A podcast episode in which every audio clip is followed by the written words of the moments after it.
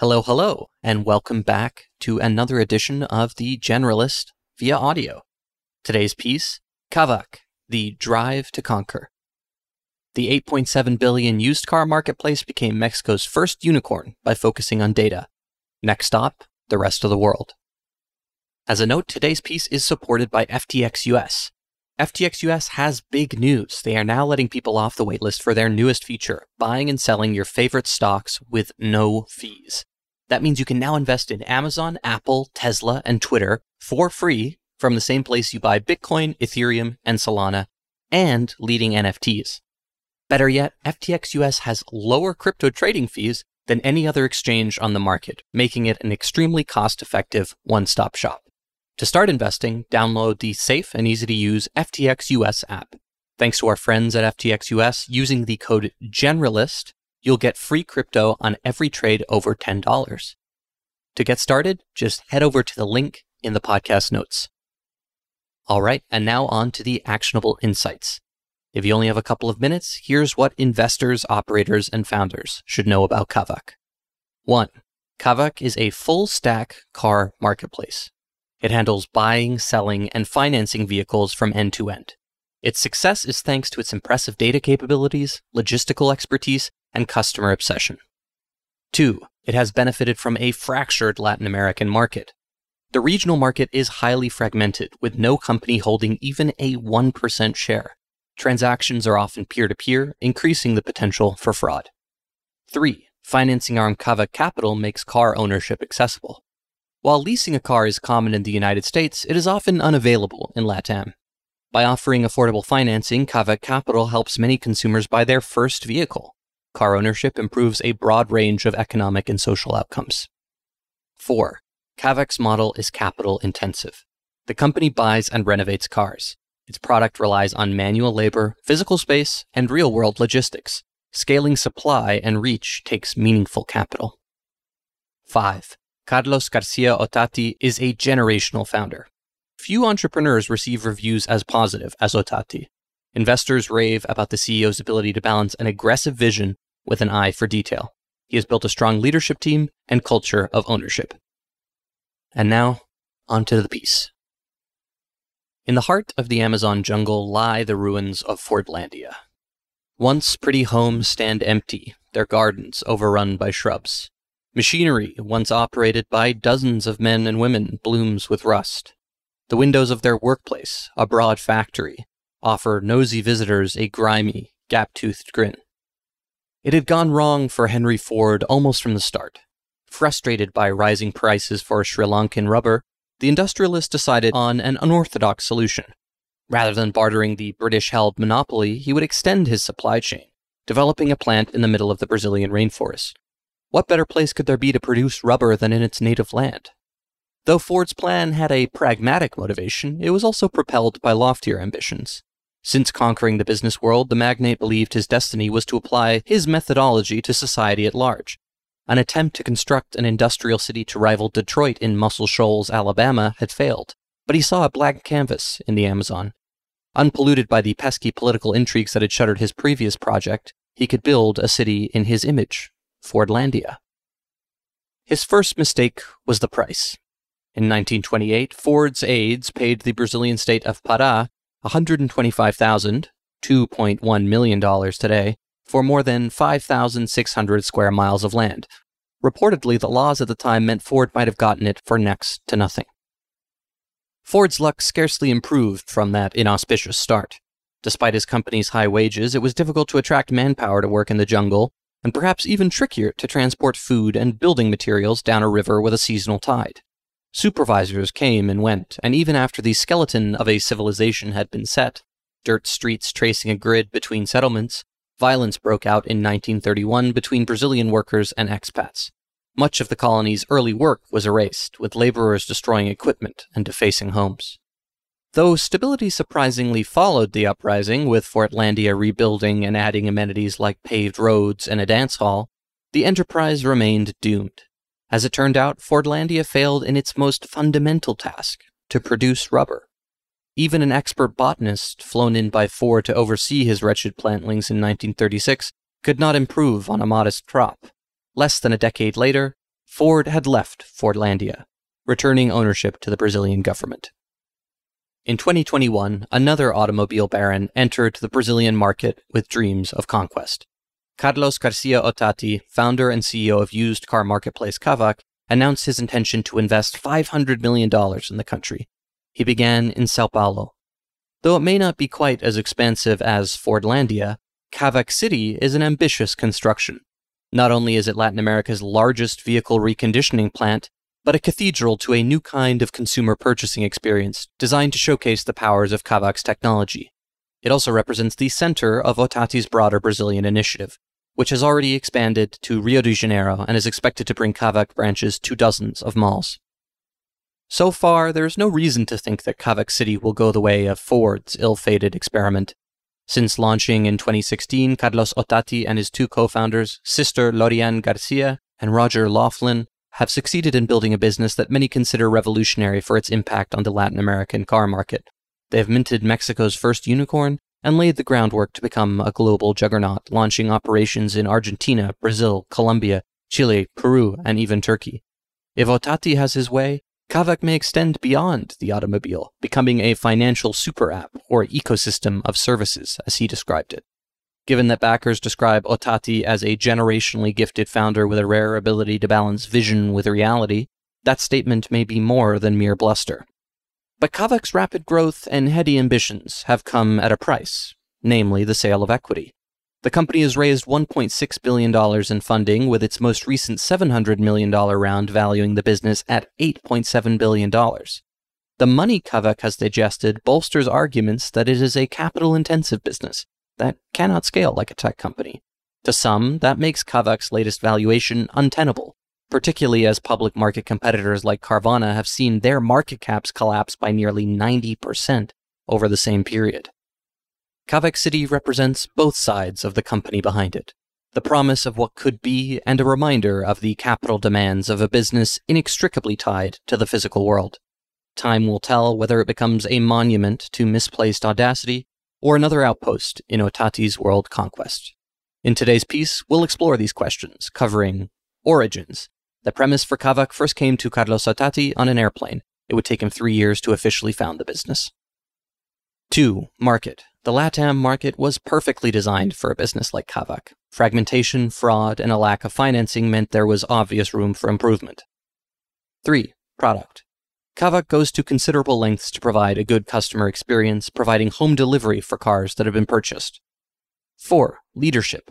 Beyond the purported genius of Carlos Ottati, Kavak has a robust team filled with talented operators. The company relies on a culture of participatory dictatorship. 5. Valuation. Publicly traded used car marketplaces have been savaged in recent months. Should Kavak need to tap further financing, its valuation may be impacted too.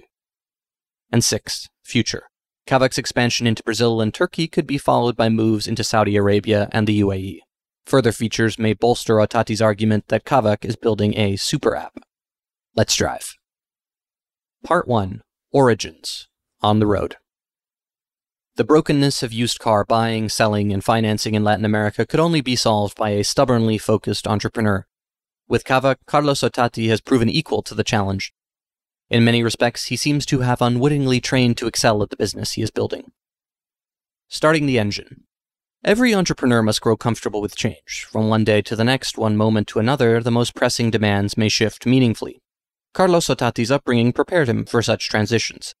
As the son of a Venezuelan military man, he and Loreanne's childhood was filled with frequent relocations. By the age of 37, he estimated he had moved more than 30 times. That included a stint in the United States. As a note, much of this information comes from Crack's excellent Spanish language podcast. After receiving a degree in economics at Caracas Universidad Católica Andrés Bello, Ottati uncovered his passion for launching projects. He had always had a solid work ethic, cutting grass as a 12 year old to make extra money. But it was in working at food and beverage distributor Alfonzo Rivas Ecija that he experienced business at real scale. As a brand manager, Ottati was tasked with buoying the firm's portfolio of wines and spirits. He increased the subsidiary's revenue by 28% during a three year stint and established one wine as a national leader. After attending Oxford Said Business School in 2010, Ottati interned at Amazon and then took a job at McKinsey. It was a surprising move for a man who considered himself ambitious but unstructured. The consulting firm instilled discipline in Ottati and brought him back to Latin America. True to the consulting stereotype, he spent much of the next two years traveling between countries, bouncing from Venezuela to Colombia to Mexico City. Detour. In making a more permanent move, the idea for Kavak first emerged. In 2013, toward the end of his time at McKinsey, Ottati decided to move from Bogota to Mexico City. Though he hadn't spent much time in Colombia's capital given his itinerant lifestyle, he had nevertheless purchased a car. Rather than ship it north, Ottati figured he would sell his car and buy another one once he settled in Mexico. Despite listing it in the classifieds and visiting dealerships, Ottati failed to find a buyer. He left Colombia with his car unsold, sitting in a friend's garage. In the end, it took six months for him to offload the vehicle. Not long after that frustrating experience, Ottati found himself sitting on a plane like so many other consultants. Instead of preparing his latest pitch deck or research report, his mind wandered back to the prolonged pain of selling his car in Bogota. Why had it been so dreadful? Did it have to be that way? As his wife dozed in the seat next to him, Ottati sketched a potential solution. What if a website could make an offer on your car instantly? Instead of posting on classifieds or risking a transaction with a stranger, you'd get a fair price from a trusted source. By the time he'd landed, Ottati had decided it was an idea he couldn't relinquish. As he settled in Mexico City, he hired two developers in India to develop the first version of a car purchasing algorithm. Pit stop. Life got in the way. Though he continued to putter around with his algorithm on the side, a kind of hobby, Ottati wasn't quite ready to commit to starting a business. Instead, he joined one. In February of 2014, Ottati became Chief Marketplace Officer at Linio. Founded in 2012, Linio served as Rocket Internet's Latin American e commerce play. The company sought to capitalize on the absence of Mercado Libre and Amazon in Mexico, using that as a launchpad to conquer other regional markets. In total, Linio would expand to eight countries, an impressive feat given the weak infrastructure on the continent. Linio built out digital payments infrastructure and a logistics network to process online purchases and deliver goods, endeavors that gave Ottati valuable experience. Despite its efforts, Linio failed as a business. The company raised more than 230 million from investors before selling to Chilean business Falabella for 138 million in 2018. Despite its financial shortcomings, Linio buoyed the Latin American ecosystem, driving the adoption of online commerce, even more importantly, it acted as a finishing school for local entrepreneurs. A 2019 report from Endeavor remarks that members of the Linio Mafia have founded at least 66 companies. Linio showed Ottati the challenges of building an online commerce business and revealed the risks of scaling too quickly. It would also deliver his co founder, Roger Laughlin. A fellow Venezuelan, Laughlin shared Ottati's roots and his international upbringing, having attended American schools in Switzerland. After university in Caracas, he worked as a consultant at Bain before joining Groupon's operations in Brazil. When the two met, he worked as a managing director at Linio. Though Ottati's side project had mostly languished during the fast charging days at Linio, personal experiences had fortified his conviction in the importance of the problem area. As hard as it had been to sell his car in Colombia, it had been equally difficult to buy one in Mexico. Even worse, financing was almost impossible to come by. While Ottati was financially secure enough to afford the upfront payment, surely millions of others weren't. He realized that wasn't just an inconvenience, but a meaningful impediment to economic mobility. A car was not only a way to get from point A to point B, it was an asset, a form of empowerment that might increase one's earning potential.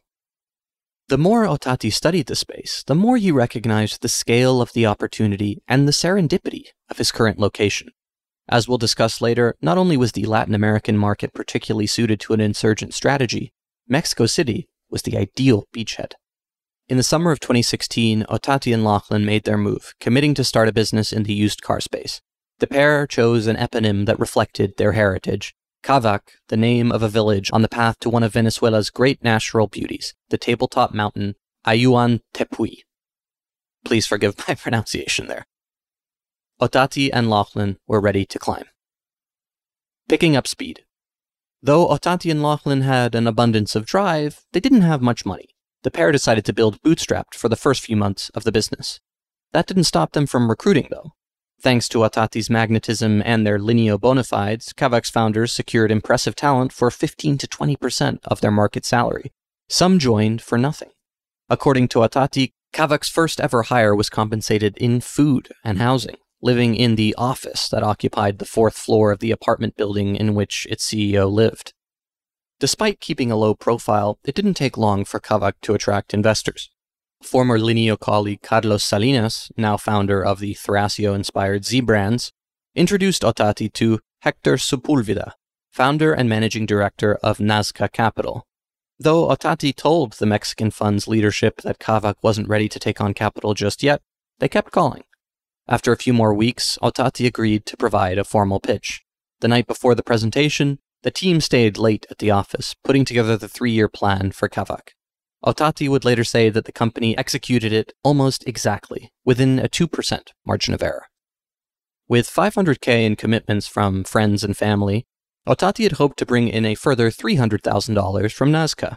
That would give the business a year of runway and hopefully enough traction to entice further funding. Sepulveda countered. Rather than just raising 800k, how much money would it take for Kavak to really get up and running? In the end, Nazca led a $3.3 million seed round in Kavak. It would prove a successful investment, though it could have been much sweeter. Nazca sold its stake to SoftBank and General Atlantic in 2020. Though the price was not disclosed, it predated much of Kavak's value appreciation. The Series C, which was announced five months after the Nazca news surfaced, pegged Kavak at $1.15 billion. Roughly a year later, it had swelled more than 7.5x. Life in the Fast Lane. Around the time that Kavak closed its first round of funding, Loreanne Garcia joined as its third co founder. In many respects, Ottati had followed in the footsteps of his elder sister. Garcia had studied in Venezuela before receiving an MBA abroad attending Stanford. She had spent five years at McKinsey, split between Latin American offices and a post in San Francisco. She had moved to Mexico first, relocating the year before Ottati. Though Kavak would later raise considerable funding, the company ran economically for much of its life. From mid 2016 to mid 2020, Kavak pulled in just 13.3 million in capital, adding a $10 million Series A led by Kaszek Ventures to its seed. Ottati believes that leanness produced Kavak's subsequent strength. Running a used car marketplace is a capital intensive business. You have to buy cars from customers to sell them to others.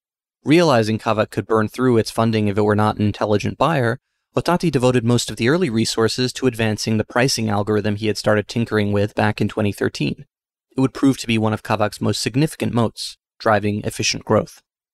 A second advantage arrived in 2020 with the launch of Kavak Capital. Ottati had long known that a lack of automobile financing represented a significant problem for Latin American consumers. To address the problem, he launched an in house fintech arm to provide car leasing. Kavak also partnered with financial institutions like HSBC, BBVA, Santander, and Credimobil to expand this offering. Mega funding arrived soon enough. The 385 million Series C mentioned earlier saw Kavak welcome SoftBank, DST Global, and Greenoaks to the cap table. It also marked Kavak's coronation as Mexico's first ever unicorn business. Ottati quickly put the capital to work, expanding the number of reconditioning centers the company uses to bring the cars it purchases up to standard. He also undertook Kavak's first piece of M&A, sealing a deal to absorb Argentine competitor Checkars for $10 million. That move pushed Kavak into a new market. Over the next 12 months, Kavak grew from a few hundred to 5,000 employees, boosted by a further $1.85 billion in capital split across two rounds. An April Series D valued the business at $4 billion, and once again, Ottati used the money to grow Kavak's scope. Along with his commitment to invest 500 million in the Brazilian market, the CEO acquired another business, Turkish startup Garaj Sepeti. Breaking the traditional regional playbook, Kavak set up shop beyond Latin America, leveraging Garaj Sepeti to break into Turkey. As we'll discuss later, it was a surprisingly logical move. Months after the Series D, Kavak raised again, a $700 million Series E led by General Catalyst valued the firm at $8.7 billion. While we'll investigate the merits of that valuation later, the uptick reflected growing traction, with Ottati reporting that Kavak's revenue was doubling every three to five months. Despite a dour market in 2022, Ottati is set on continuing his global conquest. Last week, AAM Group noted that Kavak had quietly launched versions of its website aimed at consumers in Peru, Colombia, and Chile. Though Kavak's proliferation undoubtedly owes much to its impressive team, it has been helped by the characteristics and quirks of the Latin American market. Part 2 Market Perfectly Engineered. In our piece on Nubank, we described how the Brazilian banking startup had capitalized on a market that seemed perfectly broken. Vulnerabilities could be mapped nearly perfectly to the insurgent strategy Velez executed. The same seems to be true of Kavak.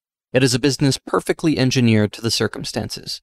Though there are meaningful differences between countries, we can distill the Latin American used car market into five critical traits. 1. The used car market is large and very fragmented. 2. Transactions are peer to peer, unstructured, and vulnerable to fraud. 3. Car ownership is highly concentrated in metropolitan areas. 4. Financing options are limited or effectively non existent. 5. The economic importance of a car is pronounced. As a note, much of the information below relies on private research from a firm with expertise in the space. Large and fragmented. While more new cars are sold in China each year, the United States is the largest purveyor of used vehicles.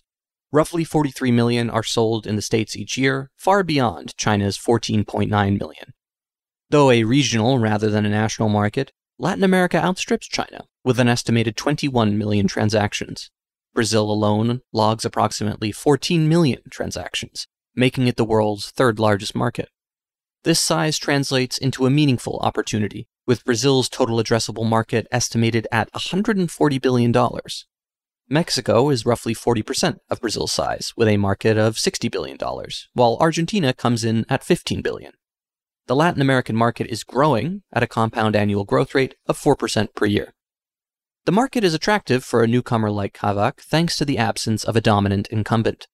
Such fragmentation is a relatively global phenomenon. CarMax is the leader in the US with only a 2% stake but it is particularly pronounced in LATAM. Luca Cafici, the founder of InstaCarro, a Brazilian player, noted that 95% of the Brazilian market is dominated by family owned businesses and mom and pop shops. No player has more than 1% of the country. In Mexico, the matter is even more conspicuous. Today, Kavak is the national leader with just 0.4%. Unstructured transactions. Perhaps because of this fractured state of play, many used car sales occur without an intermediary. Peer to peer transactions comprise roughly 60% of the total in Brazil and Argentina, and 80% in Mexico. These interactions are especially fraught because of the high rates of fraud. While the rate of fraud in the United States is 2%, it is 5x that in Brazil and 12.5x in Mexico. Fully 25% of transactions in Mexico fall victim to fraud whether that involves theft, unfair pricing, or misrepresenting the asset. If you buy a used car in LATAM, there's a good chance of getting robbed, gouged, or stuck with a lemon. Part of the reason this is so commonplace is that there's an absence of standardizing entities. Kelley Blue Book acts as a used car pricing Bible in the United States, while Carfax gives a vehicle's history. Both facilitate transparent and fair transactions, giving the buyer a benchmark and valuable accompanying information.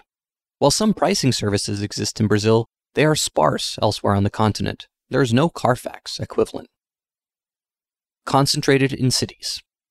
Though he may not have realized that at the time, when Ottati relocated to Mexico City, he had chosen the perfect hub from which to launch a Latin American used car marketplace. 70% of used car sales occur within the country's top three cities, with the vast majority concentrated in the capital. In Argentina, 58% of transactions happen in the three largest metropolises, while Brazil's big three see 50%. Again, this represents a major difference from the United States, which sees 20% of equivalent transactions. While a US company would have to build an expansive web of offices and reconditioning centers to get within range of 50% of transactions, Kavak was able to do the same in Mexico with effectively a single metropolis. This dynamic has also aided expansion. Minimal financing. America is anomalous regarding the rate of used car purchases that receive financing. 70% benefit from such services compared to just 27% in the United Kingdom. Brazil is closer to the latter with rates of 30%. Mexico sits at just 5%. This dearth has a profound impact on car ownership rates. Despite being the third largest used car market, Brazil ranks 51st by vehicles per capita, with 366 per 1,000 people. Argentina and Mexico both sit further down the list. This combination of figures suggests that while plenty of buying and selling activity occurs in these countries, large portions of the population remain locked out of owning a car. Economic importance. For low income families, owning a car changes everything. In the United States, countless studies have shown that access to an automobile improves the likelihood of getting a job, keeping it, increasing earning power, and leaving governmental welfare programs. It also helps avoid delays in crucial medical care, increases school selection, and makes it easier for children to participate in extracurricular programs that may aid development. A car may be especially important in Latin America. Most major metropolises have relatively weak public transportation systems, meaning there often isn't a good alternative available. Another important consideration is that, for much of the population, buying a car may be the biggest purchase they make in their life. Brazil's GDP per capita is $6,796, while Mexico's is $8,329. The first car listed on Kavak's Mexican site costs nearly $10,000. The Brazilian version shows one priced at more than $17,000. This further emphasizes the need for financing. Hernan Kazah, the founder of Mercado Libre and venture firm Kaszek, likened the transaction to buying a house. For many people, the car is the main asset they own, he said. And it really is an asset. Part 3 Product Consumers First. Ottati has built an end to end product that revolutionizes the consumer experience. In doing so, Kavak has created standards for the unstructured Latin American market, expanded access to vehicle financing, and put customers first. Selling. Carlos Ottati has created the product he wishes he'd had when he was trying to sell his car back in Bogota. Kavak provides a simple, easy way to offload your vehicle at a fair price. To start, consumers enter their vehicle details into Kavak's website. The company accepts cars from 2010 or later and only particular models. Once the information has been submitted, Kavak's algorithm goes to work. In two minutes or less, it factors in the vehicle's information, usage, market trends, and prices on similar sites to provide a preliminary market value. After that, customers must book an inspection which can take place at home or at a Kavak center. The company relies on a 240 point inspection process carried out by an individual who must go through three months of training and 40 hours of job shadowing an existing inspector. At the end of this one to two hour process, a final offer is given, which the customer has five days to consider. Notably, Kavak provides a range of options for the seller. Customers can receive immediate payment, credit towards a new car, or payment on consignment. Sellers with existing financing arrangements can also sell their car, providing they've paid down more than 50%. From an operational perspective, Kavak's goal is to hold onto the newly acquired car for as little time as possible, given its impact on cash flow. According to Hernan Kazah, Kavak's process may become sufficiently fine tuned to create a positive cash flow in the future, selling a car first and then dipping into the market to purchase it. Buying. Kavak looks to make the buying process equally smooth, even delivering purchased vehicles to customers' homes. The company's website and app offers a range of vehicles from SUVs to convertibles to sedans. Each listing includes detailed information on the car in question. Unlike the stereotypical car salesman that seeks to gloss over any imperfections, Kavak explicitly calls them out, providing photographic evidence. These are part of Kavak's reconditioning process that sees the business get vehicles into sellable shape. Kavak ensures brakes and tires have at least half of their life left and that the car is in reasonable condition. In total, reconditioning can cost Kavak around $1,000. The company currently has more than 40 reconditioning centers. All Kavak purchases can be returned in seven days or until a customer has logged 300 kilometers. The car is insured for three months by default, though buyers can extend this to 15 months by purchasing Kavak Total, the company's insurance product. Repairs and maintenance can be booked through Kavak's app. Financing. To make car ownership more accessible, Kavak provides robust financing through its subsidiary, Kavak Capital. Consumers receive multiple leasing options in less than two minutes, with interest rates between 14 and 20%. While that may sound steep by US standards, it is considerably better than the sparse local options, which may reach up to 60%. Kavak's financing advantage can be traced back to the algorithm mentioned earlier. One investor noted, Kavak understands these cars better than everyone. It is working. While Kavak partners with financial institutions to extend its selection, Ottati reported that more than half of financing is handled in house. In sum, capital plays a critical role in the business model. Not only does it expand the total addressable market, giving new buyers access to car ownership, but it also increases conversion. Moreover, since reconditioning and selling used cars likely has thin margins, capital adds a higher margin revenue stream. Along with insurance and repairs, financing helps increase Kavak's average revenue per user and creates a long lasting consumer relationship. Part 4 Leadership Benevolent Dictators. Ask anyone what makes Kavak special, and it doesn't take long for the question of talent to emerge. Like few other businesses, investors speak about Kavak's team in odd tones. While much of that begins with Carlos Garcia Ottati, it extends to his co founders and the broader leadership. One investor remarked that much of the talent at Kavak could be entrepreneurs in their own right. The secret behind attracting exceptional operators lies in the brilliance of Ottati and the culture that has been created. A generational founder. Perhaps only Marcos Galperin of Mercado Libre and David Velez of Nubank have been described to me with as much reverence as Ottati. Those who invested in Kavak characterize him as a generational founder with rare gifts. Hernan Kazah told the story of how Ottati first won him over at the time of Kavak's Series A. As he remembers it, Kazah was initially hesitant to invest, given Kavak's capital intensive model. But when he met Ottati, his concerns quickly evaporated. He convinced me he was an extraordinary entrepreneur, in capital letters, Kazah said. This guy is clearly very, very unique. One of Ottati's most attractive traits is his ability to balance ferocious ambition with tactical awareness. On the one hand, you could see he was willing to tear down the wall in front of him, Kazah said. But at the same time, he was very thoughtful about what steps to take next.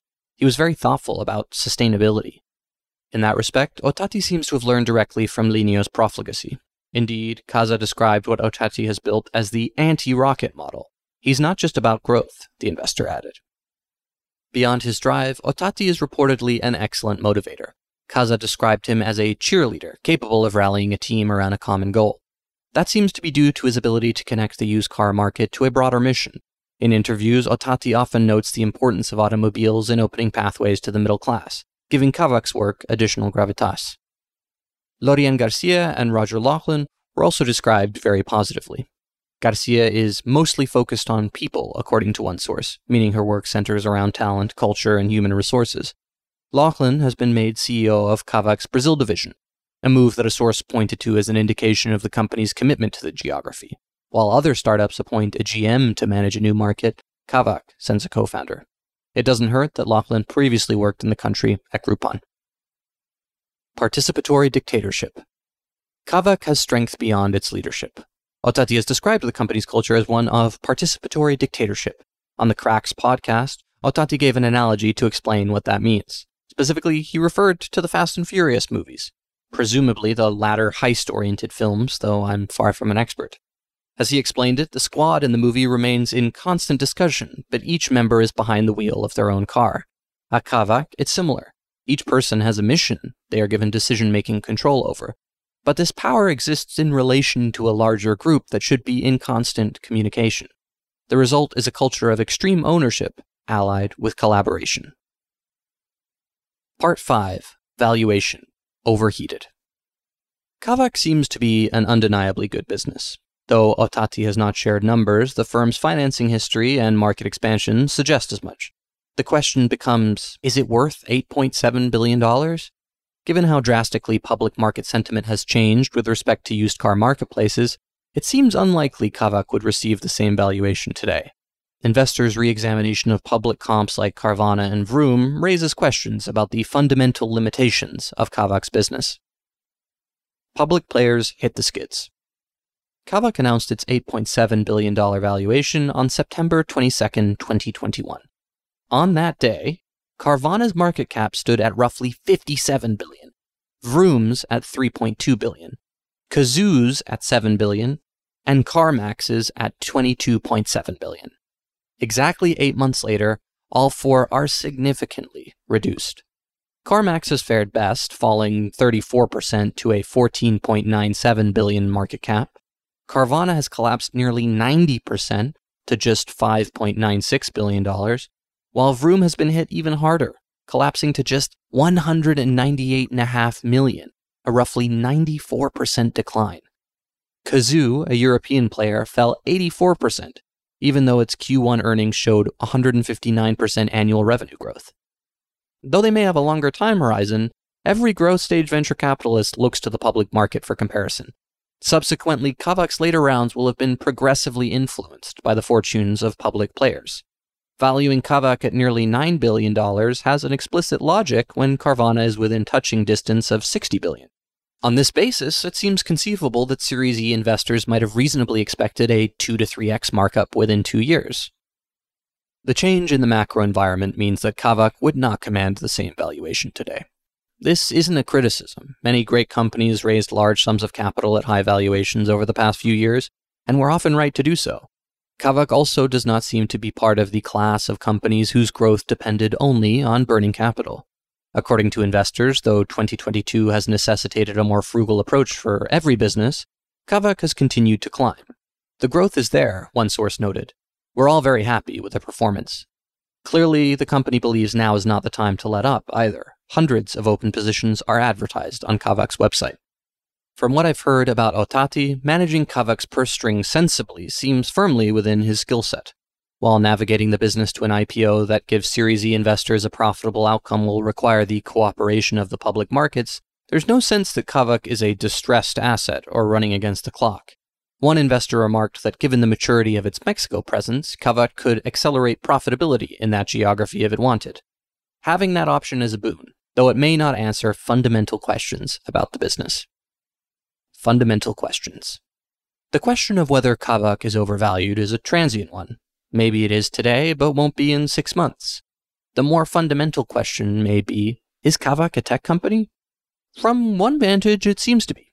Technology is woven into the company's operations. Not only is it the way it provides its services and communicates with customers, but it's also how Kavak sets prices and handles financing. Ottati describes Kavak's technological infrastructure as an iceberg. Customers see just 20% of its mass. Equally, Kavak is a physical business with real world operations. It buys large objects, picks them up, renovates them through manual and mechanical labor, and delivers them. Technology can govern and assist that process, but it cannot occur anywhere but in the tangible corporeal realm. The result is a business with significant capital requirements and limited scalability. Kavak needs access to funding to grow the supply on its marketplace and provide financing. Launching a new market takes more than just a new website. Reconditioning centers, parking lots, and showrooms are all necessary. This makes Kavak very different than a marketplace like Airbnb, for example, which does not need to take possession of the underlying assets. Because of this dynamic, companies like Carvana and Cazoo have maintained relatively thin margins. Carvana's most recent gross margins were roughly 8.5%. Its EBITDA margins have slumped to negative 11.5%. In 2021, Cazoo reported gross margins of 3.3% and adjusted EBITDA margins of negative 27%. Even mature, albeit even more physically intensive businesses like CarMax see similar figures with a gross margin of 9.25%. The company's EBITDA margin is much improved at 5.53%, going some way to explaining why its fate has diverged so starkly from Carvana's. Ultimately, these are a long way from software margins. That's not to say that Kava cannot build a large, impressive business, but it may mean there is a stronger gravitational pull on the company as it scales. Today, the largest used car marketplace globally, Copart, has a market cap of just $26.6 billion, though we are undoubtedly judging the space at a low point. Nevertheless, the dynamics of Kavak's model may impact how large it can get. Part 6 Future Brazil and Beyond. Ottati gives the impression of a relentless founder on a mission to build one of the most valuable companies in the world. To make that happen, he is building an aggressively global business that may soon have a meaningful presence in Asia and the Middle East. Geographical expansion. Given Brazil's prominence in the Latin American used car market, it's unsurprising that Kavak has decided to enter the country. It represents the biggest regional opportunity by some margin, and as such, the most attractive prize for other tech savvy upstarts to target. Creditas, a consumer loan startup, acquired used car platform Volanty last year to fortify its Creditas Auto division. Luca Cafici's InstaCarro is another venture backed player, though, as he noted, the company takes a different tack to Kavak selling to dealers instead of consumers. The size of Kavak's investment shows that they are playing to win in Brazil. $500 million represents 45% of their last two rounds of financing, illustrating that it is the company's top priority. Roger Laughlin's relocation to the country is further evidence. One source suggested that they would not be surprised if Ottati made the same move soon. So far, Kavak's foray seems to have been successful. The same source remarked that numbers in the country had been positive to date, adding, What they've done in Brazil is pretty incredible. Expansion into Rio de Janeiro is another show of confidence. If Kavak's Brazilian adventure seemed inevitable, its foray into Turkey is more unusual. Latin American startups tend to follow a familiar pattern. Those that start in Mexico soon move to Brazil, those that begin in Brazil invariably make their way north. And those that start anywhere else quickly move to grab one of those two markets. Once those two are locked down, the company moves to pick off smaller regional markets like Chile, Peru, and Ecuador. Ottati's decision to take on the Turkish market before adding many Latin American countries is a testament to his audacity. Though he seems to want to win his local region, he has bigger designs. When I asked one source why Kavak had chosen the country, they outlined a rational process Ottati had gone through. Rather than picking the easiest market to tack on, Ottati decided to attack the biggest one without an established winner. With 7.5 million used car sales per year, Turkey is the sixth largest market, outstripping Mexico, France, Russia, Indonesia, India, and Spain. As it happens, Turkey was also a logistically strong choice. Titrek Kavak is a type of aspen considered lucky in the country. So far, Kavak, or Kavak as it's known locally, has three shopping locations in Istanbul. Looking at job openings gives us a good idea of where Kavak is headed next. Among roles in Brazil, Argentina, and Turkey are 14 in the Middle East, predominantly in Dubai. Given that Kavak categorizes these openings under GCC, the Gulf Cooperation Council, we should expect ambitions to stretch across all six countries in that group the United Arab Emirates, Saudi Arabia, Qatar, Oman, Kuwait, and Bahrain. From there, Kavak could extend to Egypt in the east or move up to Iran. The latter has one of the highest car ownership rates in the world. In the past, Kavak has used M&A to access new markets, picking up Checkars in Argentina and Garaj Sepeti in Turkey we should expect similar maneuvers as it expands beyond its current ken.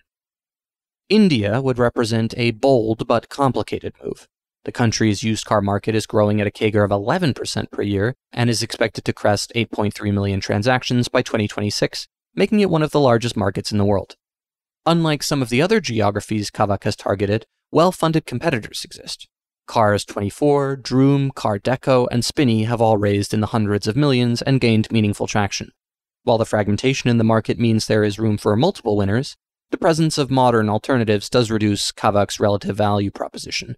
Their competitors' size may make M&A activity difficult too. Super app ambitions. Kavak doesn't just want to grow geographically. Listen to Ottati's rhetoric, and it's clear he sees an opportunity to expand the company's feature set.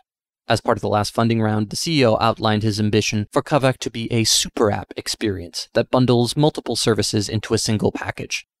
To a certain extent, Kavak has already achieved that goal, providing an extremely fully featured product for buying, selling, financing, servicing, and insuring one's automobile. The effect of bundling these features is profound. First, layering services increases Kavak's average revenue per user and lifetime value. It represents Nubank in this respect. The challenger bank has successfully used credit cards as a wedge to win other financial relationships. The company's recent quarterly presentation showed that Nubank is increasing the number of products active customers use, and that by doing so, they are growing revenue per customer. Though the average revenue per active customer is $6.70, Nubank notes that mature cohorts hit $19 per month. Kavak is doing something similar. As it rolls out its full suite of services across markets, adding insurance and financing to Turkey, Colombia, Saudi Arabia, and beyond, it stands to see sharp revenue growth even without adding new customers. Second, by changing the customer relationship from one off to continuous, Kavak increases the likelihood of securing the next big purchase. When it comes time to upgrade from a hatchback to a sedan, Kavak has all the necessary information details on the car to be sold, active insurance policies, and financing history. So, what's missing? The secret may be in not complicating it too much. Kavak already acts like a one stop automotive shop in mature markets, even making it easy to pay fines. The best thing the company can do is achieve feature parity across its current scope and drive multi product adoption. Car rentals may represent one missing piece. In addition to opening up Kavak's inventory, which may sometimes sit unused, the company could facilitate a managed peer to peer model, giving customers another way to benefit financially from ownership. Succeeding on this front would be complex, relying on Kavak's skill in reducing fraud and abstracting away consumer pain points, but it might be worth the pain. The company could improve utilization rates, increase ARPU, and build actual network effects. We are like conquerors. As long as we have breath to give, we are going to be searching, building, and growing. This is how Carlos Garcia Ottati described Kavak's culture a business engaged in an infinite game. In Fordlandia, we see the hazards of unchecked hubris and wild ambition. Though Ottati follows Ford in seeking to disrupt the world of mobility and placing a concentrated bet on success in Brazil, that is where the similarities begin and end. Kavak City is not some far flung goose chase but a statement of intent in keeping with the core business. We should expect it to last much longer than Ford's experiment. That is not to say Ottati will not face failures or setbacks. It remains to be seen whether Kava can grow into its heady valuation or if it can achieve similar success in Turkey and the Middle East as it has in Mexico.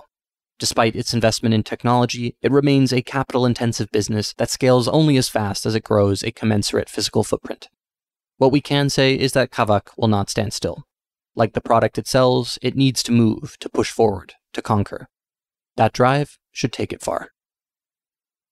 All right, and that is the end of today's piece. I hope you enjoyed it, and wherever you are in the world, have a lovely rest of your day. Take care.